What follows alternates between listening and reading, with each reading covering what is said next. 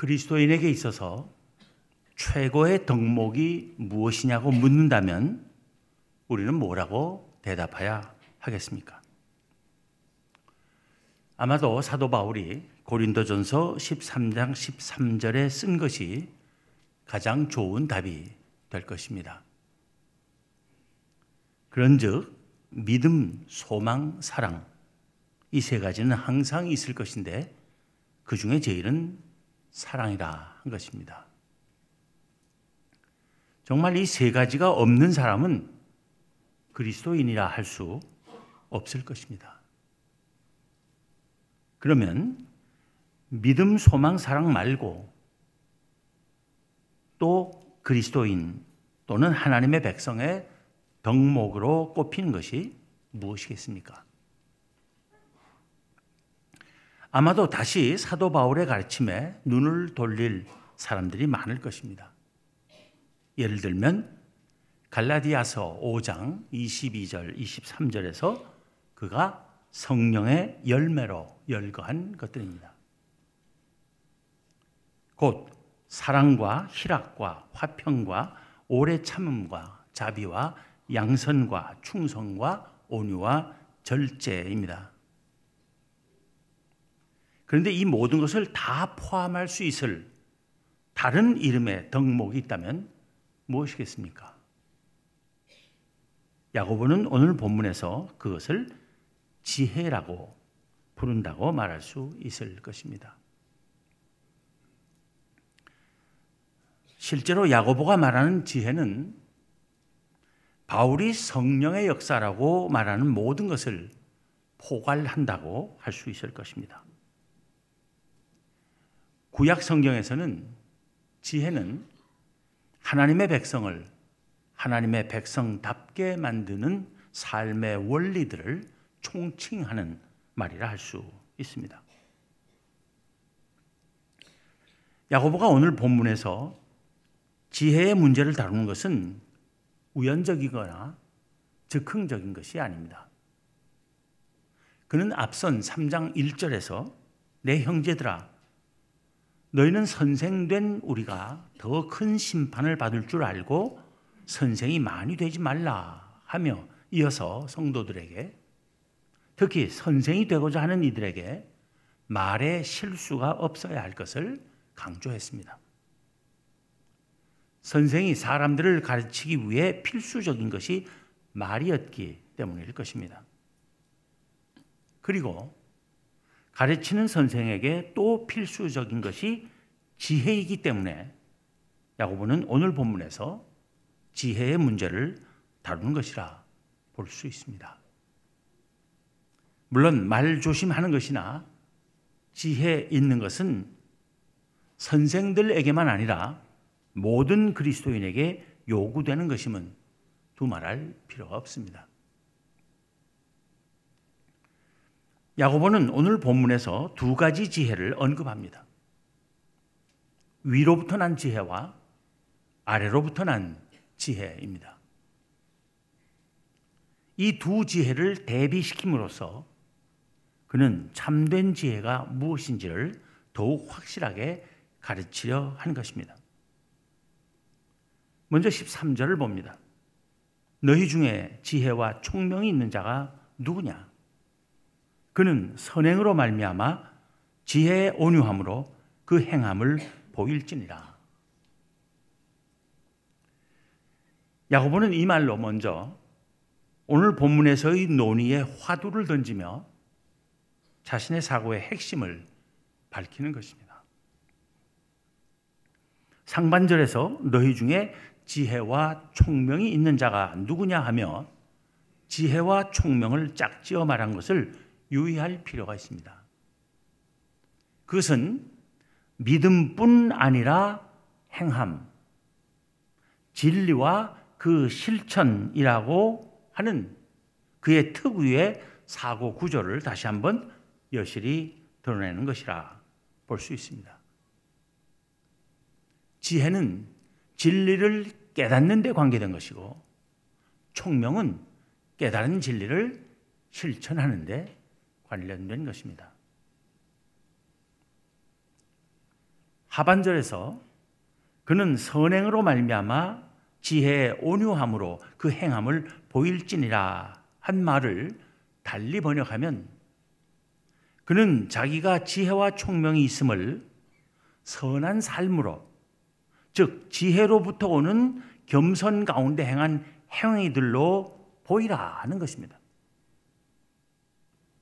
여기서 우리는 야고보가 말하는 지혜 있는 사람이란 겸손한 사람이고 겸손한 가운데 실제로 선을 행하는 사람임을 알 수 있습니다.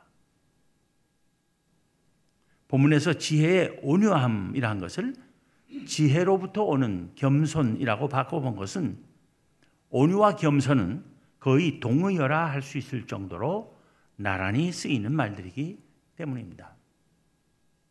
지혜와 겸손이 함께 가는 것은 어리석음이 거만과 함께 가는 것과 같습니다.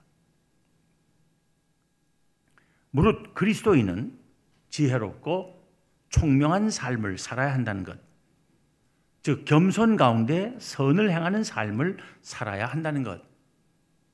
특히 선생이 되고자 하는 사람들은 더욱 분명히 그 본을 보여야 한다는 것이 야고보의 생각입니다. 근데 여기에 위험이 도사리고 있음을 야고보는 간과하지 않습니다. 그 위험이란 경쟁심과 이기적인 야망이 지혜와 총명을 보여주려는 동기가 되는 것입니다. 그런 동기에서 움직이는 사람은 자기 자랑을 하게 되어 있고 과장하며 더 나아가 거짓까지 동원하여 자기 자랑을 하기 쉽습니다. 그것은 세상적인 욕망에 따라 움직이는 것이고 귀신의 지배를 받게 되는 것인데 공동체 안에서 혼란과 온갖 종류의 악한 일들을 일으킬 수밖에 없는 것입니다. 야고보의 말을 들어봅니다. 본문 14절부터 16절까지입니다. 그러나 너희 마음속에 독한 시기와 다툼이 있으면 자랑하지 말라. 진리를 거슬러 거짓말하지 말라. 이러한 지혜는 위로부터 내려온 것이 아니요 땅 위의 것이요 정욕의 것이요 귀신의 것이니 시기와 다툼이 있는 곳에는 혼란과 모든 악한 일이 있습니다. 15절에 땅 위의 것이란 천상의 것, 하늘에서 온 것이 아니라는 말입니다. 정욕의 것이란 영적인 것이 아니라는 뜻입니다. 귀신의 것이란 하나님의 뜻에 반하는 것이라는 말입니다. 결국 그런 지혜를 가진 사람은 진정 지혜로운 사람도 아니고 총명한 사람도 아니며 그리스도인이라 할 수도 없다는 것입니다. 자랑과 거짓말로 교인들을 현혹하고 교회를 어지럽히는 사탄의 졸개에 불과한 자인 것입니다. 그런 자들을 참으로 지혜와 총명이 있는 이들과 분별할 줄 알아야 하는 것입니다. 그래서 야고보는 본문 17절 18절에서 지혜와 총명이 있는 참된 그리스도인들이 어떤 사람들인지를 다시 한번 확실히 밝히고 있습니다. 오직 위로부터 난 지혜는 첫째 성결하고 다음에 화평하고 관용하고 양순하며 긍휼과 선한 열매가 가득하고 편견과 거짓이 없나니 화평하게 하는 자들은 화평으로 심어 의의 열매를 거둡니다. 위로부터 난 지혜는 하나님께서 주시는 지혜입니다. 성령께서 하나님의 말씀을 통해서 깨닫게 하시는 지혜입니다. 하나님을 사랑하며 하나님의 말씀을 즐거워하여 늘 가까이 하고 그 말씀대로 살고자 힘쓰는 이들에게 주신 하나님의 선물입니다. 세상 학문이나 연구를 통해서 얻어지는 것이 아닙니다. 지혜는 첫째 성결하다 합니다. 성결하다는 것은 순수하다는 뜻입니다. 예수님께서 마음이 청결한 자는 복이 있나니 그들이 하나님을 볼 것이며 하실 때의 그 청결함과도 같은 뜻입니다.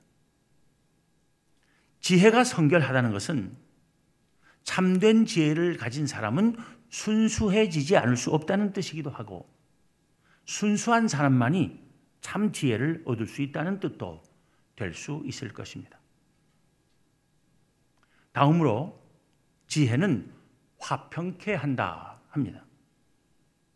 순수한 마음, 깨끗한 마음을 가진 사람들은 싸우지 않습니다. 싸울 줄 모릅니다. 싸울 수가 없습니다. 불순한 뜻이나 생각을 품고 있는 사람들이 갈등과 불화와 분쟁을 일으키는 것입니다. 지혜는 경쟁의식과 파당을 만들지 않습니다. 지, 지식만 가진 사람들은 서로 잘났다고 다투고 싸우며 갈라질 수 있지만 지혜 있는 사람들은 일치를 이룹니다. 사실 야고보가 지혜 있는 사람의 가장 중요한 덕목으로 여기는 것이 바로 화평함일 것입니다. 지혜는 또 관용합니다. 관용은 사려 깊고 동정심 많음을 의미합니다. 상대방의 입장에서 그를 이해할 줄 아는 것입니다. 그래서 또 싸우지 않고 화평할 수 있는 것입니다. 남의 입장은 고려하지 않고 자기 주장만 하는 사람들이 모이면 싸웁니다. 화평할 수가 없습니다.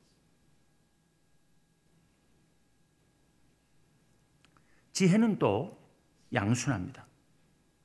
관용이 있는 곳에 항상 같이 있는 것이 양순함입니다. 양순함은 그저 물러 터진 것을 말하는 것이 아닙니다. 그것은 기꺼이 양보할 줄 아는 것입니다. 상대방의 뜻을 수용하고 거기에 잘 맞춰줄 줄 아는 것입니다.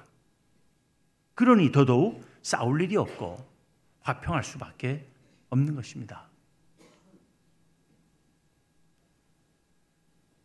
자기 주장만 내세우는 사람, 남의 이야기 들으려고 하지 않는 사람들, 그런 사람들이 꼭 싸움을 일으킵니다.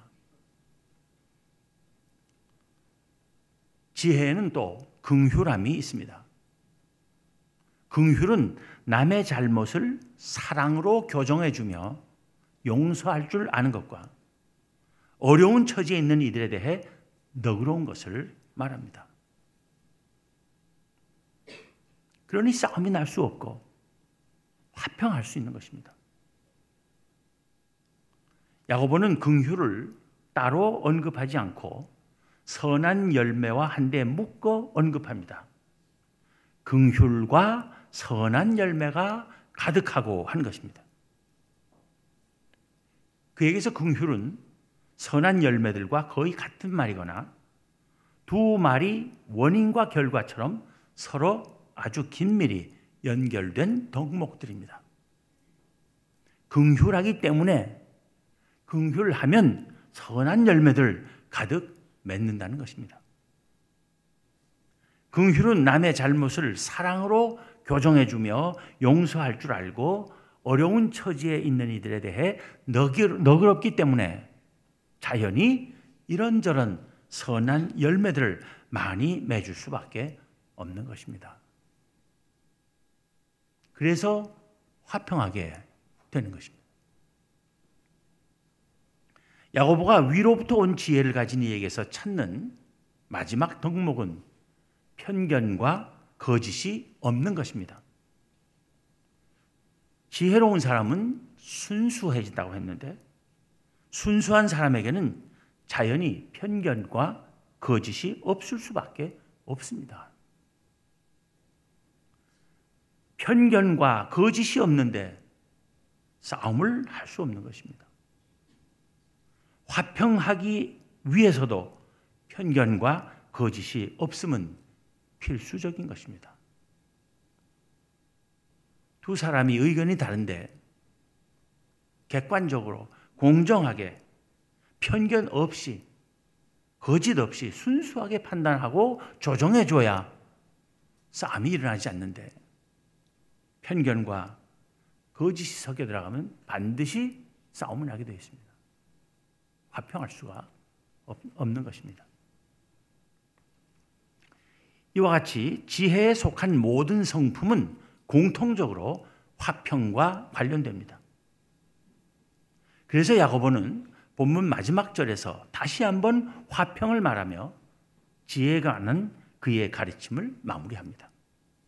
화평하게 하는 자들은 화평으로 심어 의의 열매를 거두느니라. 화평의 씨를 널리 뿌리고 심어서 의의 열매를 거둔다는 것입니다. 예수님께서 일찍이 화평하게 하는 자는 복이 있나니 그들이 하나님의 아들이라 일컬음을 받을 것이라 하셨습니다. 화평하게 하는 지혜야말로 하나님의 백성을 하나님의 백성답게 만드는 것임을 우리는 마음에 새겨야 할 것입니다. 화평하게 하는 지혜. 그것은 위로부터 난 지혜입니다. 아래에서 난 지혜는 땅 위의 지혜들은 화평케 할 수 없습니다. 오늘날 온 세계는 끊이지 않는 갈등과 반목과 적대감과 테러로 인하여 너무나 불안하고 긴장된 삶을 살고 있습니다. 지금도 연일 세계 도처에서 테러로 말미암아 수없이 많은 생명이 희생되며 가정이 파괴되고 있습니다. 이제는 어디에서도 안심할 수 없는 세상이 되었습니다. 옛날에는 국내 정세가 불안하면 우리 미국 가서 살자 했습니다. 지금, 미, 지금 미국이 안전합니까? IS의 첫 번째 표적이 미국입니다. 또 국내 사정으로 인해서 요즘은 경찰관이 조준 사격을 당해 죽어가는 사회예요. 그것이 미국입니다. 어딜 가려고 해요? 그럼 미국 말고 유럽으로 가자? 프랑스 가보세요. 독일 가보세요. 연달아 테러로 사람들이 죽고 있습니다. 그 누구도, 그 어떤 국제기구도 그 어떤 조약도 오늘의 테러 문제를 해결하지 못하고 있습니다. 오직 하나님만이 해결하실 수 있습니다. 하나님의 지혜로만 문제를 해결할 수 있을 것입니다. 우리 하나님께서 이 세상에 테러를 종식시키시고 평화를 이루어 주실 것을 날마다 기도해야 할 것입니다. 그리고 우리 모두 위로부터 난 지혜의 사람들이 되어야 하겠습니다. 그래서 온 세상을 화목하게 하는데 쓰임 받는 우리 모두가 되기를 기원합니다. 기도하겠습니다. 하나님, 지금 저희가 살고 있는 세상은 너무나 험악하고 갈등과 반목과 증오와 테러가 끊이지 않고 있는 불안한 세상입니다. 이런 세상을 사는 저희에게 화평의 지혜를 가르쳐 주심을 감사합니다. 오직 위로부터 온 지혜만이 진정 화평을 이룰 수 있음을 깨닫게 하여 주심을 감사합니다. 하나님, 이 땅에 테러가 그치게 하시고 평화를 이루어 주옵소서. 그리고 저희를 화평의 지혜로 가득 채워주시고 갈등 많은 세상에 나아가 사람들을 화목하게 하는 하나님의 사도들이 되게 하여 주옵소서. 우리 주님 예수 그리스도 이름으로 기도하옵나이다. 아멘.